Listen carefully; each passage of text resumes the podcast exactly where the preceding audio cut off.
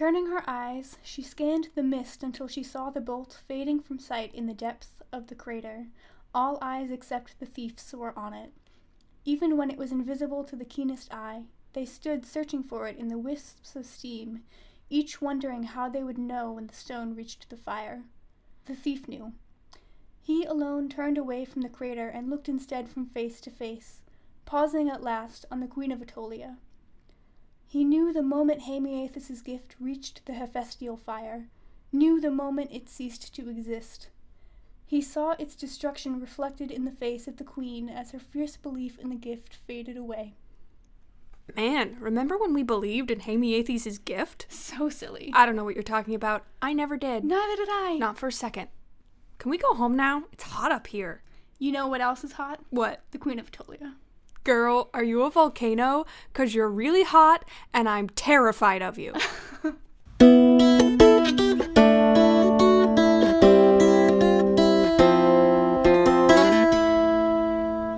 I'm Caitlin. And I'm Noelle, and you're watching Disney Channel. Or, no, you're not. You're listening to the Attolian Archives.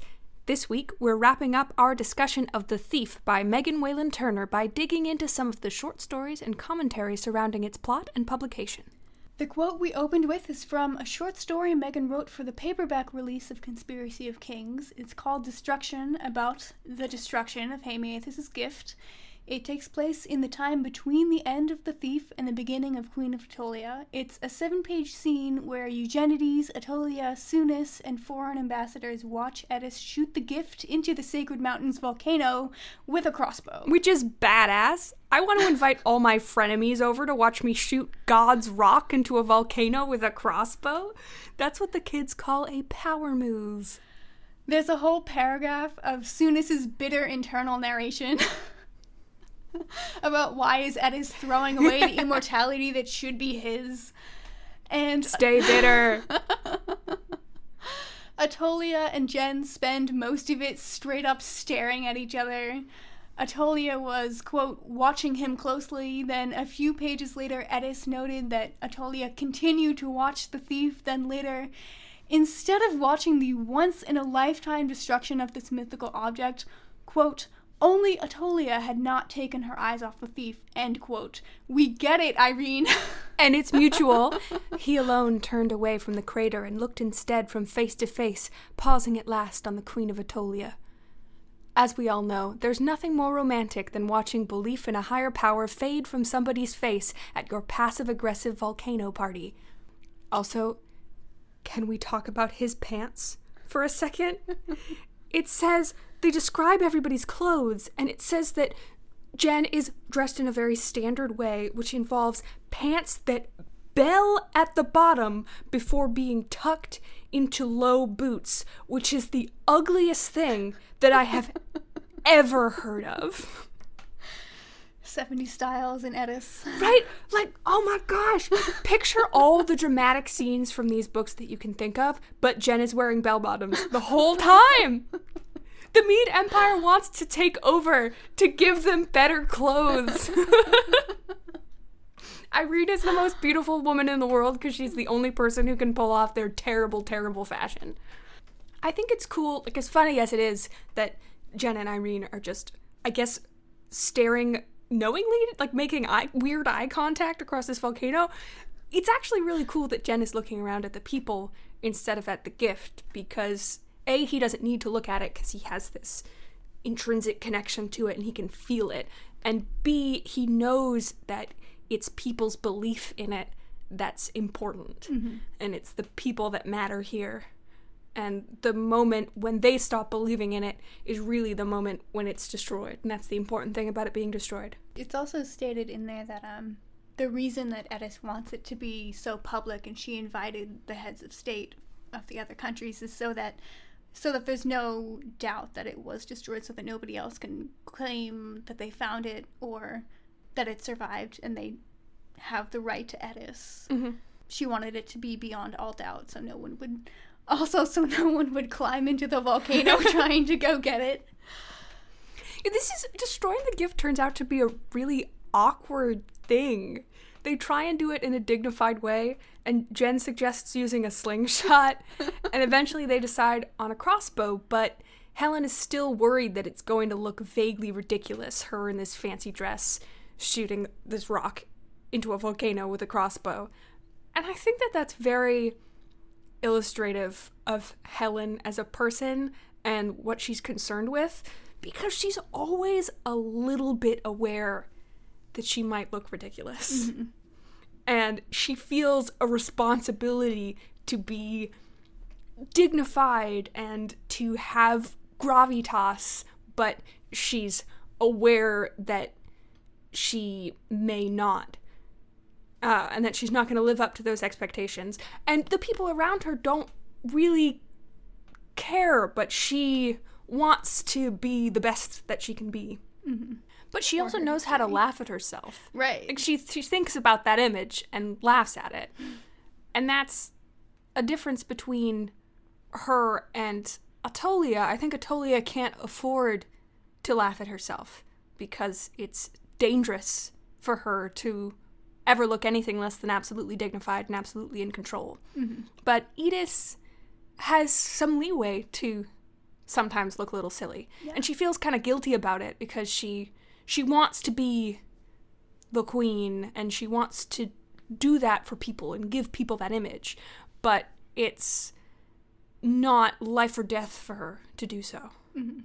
The next short story we wanted to talk about is called Eddis, and this was released in the paperback version of King of Attolia. But it takes place before the thief, so we're talking about it as an extra in relation to the thief. Mm-hmm. So in this story, Helen is nine years old, and she's the protagonist. And um, it's mentioned in the st- in the story that Gen is four years old. He's not in the story, but he's mentioned. Helen really shines in this supplementary material. Yeah. It's the only time she's ever the perspective character, I think. I think so, yeah. Which is great these are all just such gems. Yeah. These stories. I love them.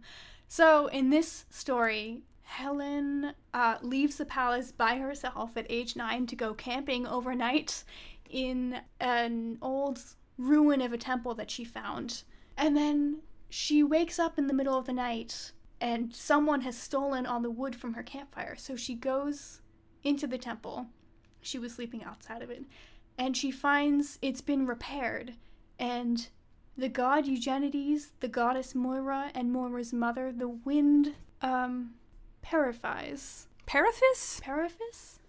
Are all in the temple, and the story is them talking and meeting Helen. They tell her that she will be the last ruler of Eddis, mm-hmm. and that mm-hmm. she will be Eddis and not Adia, which is really important and probably the central issue in Helen's character arc. Mm-hmm. Also, this is the biggest glimpse we ever get of the god Eugenides in canon, yeah. and it's really fascinating actually, because you know in the stories that Gen tells, he's uh, a character, but it's definitely not as detailed. Um, like for example, in this short story, it says.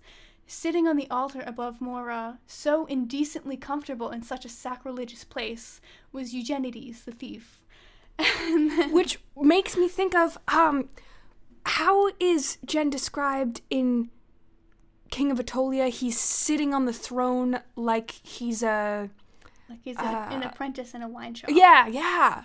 Same image, and then later in the short story, uh, Eugenides the god lies down on his stomach on the altar, props his head on his elbows, and waves his feet in the air. it's a sleepover. there are also some really interesting insights about gender in this story. There's a quote where by the time she reached the age when a boy received his spear, she would have left sword practice and horseplay behind and undergone the mysterious alteration that would make her a young woman, with long skirts and jewels in her ears, and no interest in anything sensible. For the time being, there was freedom, exercised with discretion. And so Helen feels very limited by these gender roles.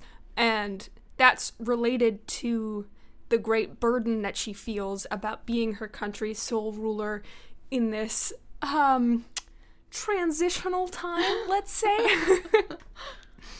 And she feels like in order to perform this office effectively, she needs to step into the male role in a sense. And I think that Helen has internalized a lot of ideas about uh, femininity being synonymous with superficiality. Mm-hmm. And that's a complicated thing. Mm. Especially since we see Attolia really is very feminine in those typical ways, but she's one of the strongest women in the one of the strongest people in the series. Yeah. And I am really glad that we get to see both of them mm-hmm. because they're both expressing their own gender in the way that they want to express it. And I think the larger society puts all those value judgments on that that make it fraught. But at the end of the day, each of these women is her own person and has a relationship with gender that is complicated but genuine. Mhm. Also, Helen's a lesbian. like, okay, I know I like Helen Sophos. I I like it. I like it. It's great. But Come on. I ah, Come on. I hold that close to my heart. Everyone in this series is at at the least bisexual. yeah. It's a fact. This is the not uh, this. the disaster bi series. The uh, Irene is a distinguished bi, and Gen is a disaster bi, and they're in love, and that's the story. And we're sticking to it. we are. what politics? We also want to talk about there's a very interesting afterword that Megan wrote. If I'm not mistaken, it was released for the paperback version of The Thief. It's called The Real World Behind Gen's World. And she goes into um, what were some of her inspirations for things behind the series, what cultures did she draw from. And she also talks more about, um, I guess, the timeline for the series, how it's not supposed to be set in like ancient times because they have pocket watches and printed books and Windows with glass and cannons. Yeah. It's interesting how when you set a fantasy story in a fantasy place that is similar to a real place or corresponds to a real place, people are going to bring all sorts of assumptions about what that place looks like.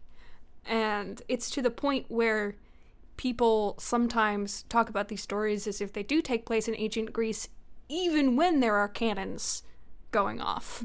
Our assumptions are very hard to break. So um, she says in this afterward that um, if the series has some sort of uh, date in our world, it might be sometime after the 1500s. She says it's more uh, Byzantine than ancient Greece. Also, very fascinating two sentences in this afterward. Yeah, this blew our minds. Get ready. She says that uh, she put a direct quote from Howl's Moving Castle by Diana Wynne Jones into this book. Where is it? Where is it, Where is it? Let's- Please, please find it for us. Go through it with a fine tooth comb. Because we, how many times have we read this? Like, easily 20 between us. I don't know. And how many times have we read Howl's Moving Castle between us? easily 20. Eh, I don't know. We, I do. yeah. So if you ever find that, uh, please tell us because we are dying.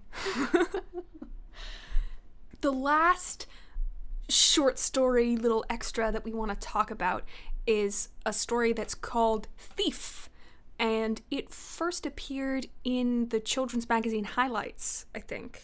In like the early 2000s. Yeah, way back. And it's available online and is illustrated with really lovely illustrations. It's on her website. So, in this short story, uh, it opens with Gen sprinting through the palace. He's 10 years old and he's being chased by a crowd of his cousins because he stole his cousin Brea's gold earrings. And he jumps a 10 foot light well and does not fall two stories to the ground, but he makes it to the other side. Um, his brother Stenides is waiting on the other side, so he feels like he's touched base. He's safe now, and he sticks his tongue out his, at his cousins, and then you find out that the reason he stole those earrings is he says that she said that if father hadn't married so far beneath him, he could have made himself king. because the narration explains the king of Eddis was ill and his sons had just died, leaving Mhm. only daughters to inherit. So the king of Eddis's brothers could make a bid to seize the throne. So Brea was insinuating that the minister of war, Gen's father, could have seized the throne, Mm-hmm. which is a huge insult. It says the type of insult that started family feuds that could last for years. So now the tables have turned. Gen is in the right. And so we see the seed of Gen's really fierce loyalty to people. Mhm. And we see his fierce loyalty to his father. Yeah. He wants to defend his father, even if it's not in the way that his father would probably prefer to be defended. We also see a brother of Gen's who has been mentioned before, Stenides, and he is Gen's brother who is a watchmaker. And in this story, he's described as one of Gen's favorite people, certainly his favorite sibling. Like Gen, Stenides didn't fit well into his martial world. He had a gift for the mechanical and the mathematical. It was Stenides who had taught his younger brother to read, and was most often to be found absorbed in his unwarlike hobby of watchmaking. In spite of being different, Stenides was well liked. And so we see this masculinity again, mm-hmm. and this idea of compulsory violence, and what happens when you refuse to participate in that. And Stenides provides Gen with a role model for somebody who does make different choices and manages to be successful and to be happy. So I think the the course of the entire series and Gen's whole life would have been very different if Stenides had not been. And we talked Like this. before when he'd been mentioned about whether or not it would have been normal for a nobleman to have that kind of career. Uh, why is he a watchmaker? And this story suggests that it is, in fact, pretty abnormal. And it's considered to be a bit of an eccentric hobby that he has. But not necessarily for reasons of class, but because it's unwarlike. Yeah. And uh I think that it's telling that it's referred to in the narration here as a hobby and later Gen describes him as a watchmaker. Gen is very respectful of his passion for this and the fact that he wants to dedicate his life to it. And then, iconically, the last sentence in this story is Someday, Gen promised himself he was going to be the next thief of Eddis. Gen always accomplishes his goals for better or for worse. So, what are our concluding thoughts on The Thief? Its overall structure, what it's saying? Ooh, one of my biggest, biggest shock moments in this rereading at the very end is we realize that Gen gives the gift to Helen on day 18 of this book. Mm-hmm. Not even an entire three weeks have passed, and then the story takes maybe another two weeks to end. It's not very clear because Gen is sick and takes a while to recover. But wow, that goes quickly. Yeah. And The Thief is one of three books in the series that are framed as an in universe first person narrative. We've got The Thief, we have A Conspiracy of Kings, which is only partially so, and Thick as Thieves. And it's the only one that's fully from Gen's perspective. And it's a story that he's writing down uh, for public record and for Helen. And so, how much can we trust anything Yeah. from this story to be the truth? Because we see again and again and again that he is an unreliable narrator. Mm-hmm. Although part of that is definitely the fact that anyone who would be reading this story in universe already knows many of the, the plot points that turn out to be a surprise or a twist for us, for other readers. But anyone in Gen's world reading this narrative would already know that he was the thief of Eddis Yeah. on a covert mission. And so the the Watsonian explanation, as they say, uh, for why he doesn't tell you those things until the end is that he assumes that his reader already knows them, and that's going to continue to be a factor in the way that these stories unfold is when we have these narratives where it's a character in the story talking to another character in the story, and that's how you're getting all the information. Mm-hmm. What is assumed between those two characters that you, the reader, may not know? Right. And how does that affect your experience? Right. And in what way is the storyteller trying to present himself to the other person? Like what like in what way does he want himself to to look? Which And, that's what going to be a what effect is he trying to have? big question in Thick as Thieves. Yes. Also, it's interesting that um, out of the three books we have that are narratives, um, two of those narratives are written and told to Helen Yeah. or for Helen. Helen is often put in the role of witnessing, both by other characters and by the gods or by the overall events of the story. I think that she she carries the burden of having to witness everything that's happening to the country of Eddis. And to Gen also. Yeah. And uh, she has to carry that. We have a comment this week from a user called A Garden and Library on Tumblr, Kara or Kara. I apologize for whichever one was wrong. And she says a possible theory to explain why Jen isn't close at all to most of his siblings is that Gen was a really late, unexpected baby. So all his siblings could be 10 to 15 years older than him or more, which means they wouldn't have much in common. Gen probably got to be really independent and do whatever he wanted because his parents were like, uh, what do we do with this? I know some people who are really close with their much older siblings, but that's definitely not always the case. And if his sibs were married and starting their own families by the time he was born, I can imagine it making them pretty distant, which makes a lot of sense. Yeah. He's definitely the odd boy out. And as we've already said, definitely the youngest child. So thank you for that theory. Uh, I think that that's a really interesting one, and I'll probably think about it more when the siblings come up again at the at the rare moment when they come up again. They better. They better. March 19th, 2019. Also, we want to give a shout out to an incredible Inktober project revolving around the thief. Carolyn Dirks Heidi made it uh, her mission in October to make prints of key scenes from the entirety of the thief from the whole book. Um, and her work is just phenomenal. They're Definitely, all beautiful. yeah, some of my favorite favorite Queen's Thief art ever. Um, you should definitely all go check those out. Her Tumblr is Storyline Caroline, and her Instagram is Caroline Illustration. Um, and the whole project is on her Instagram. You can see um, behind the scenes photos of the prints being set up and um, her rolling the prints. Uh, it's so cool. And then you can also see, obviously, all of the finished. Oh, the finished products are just incredible. I love them so much.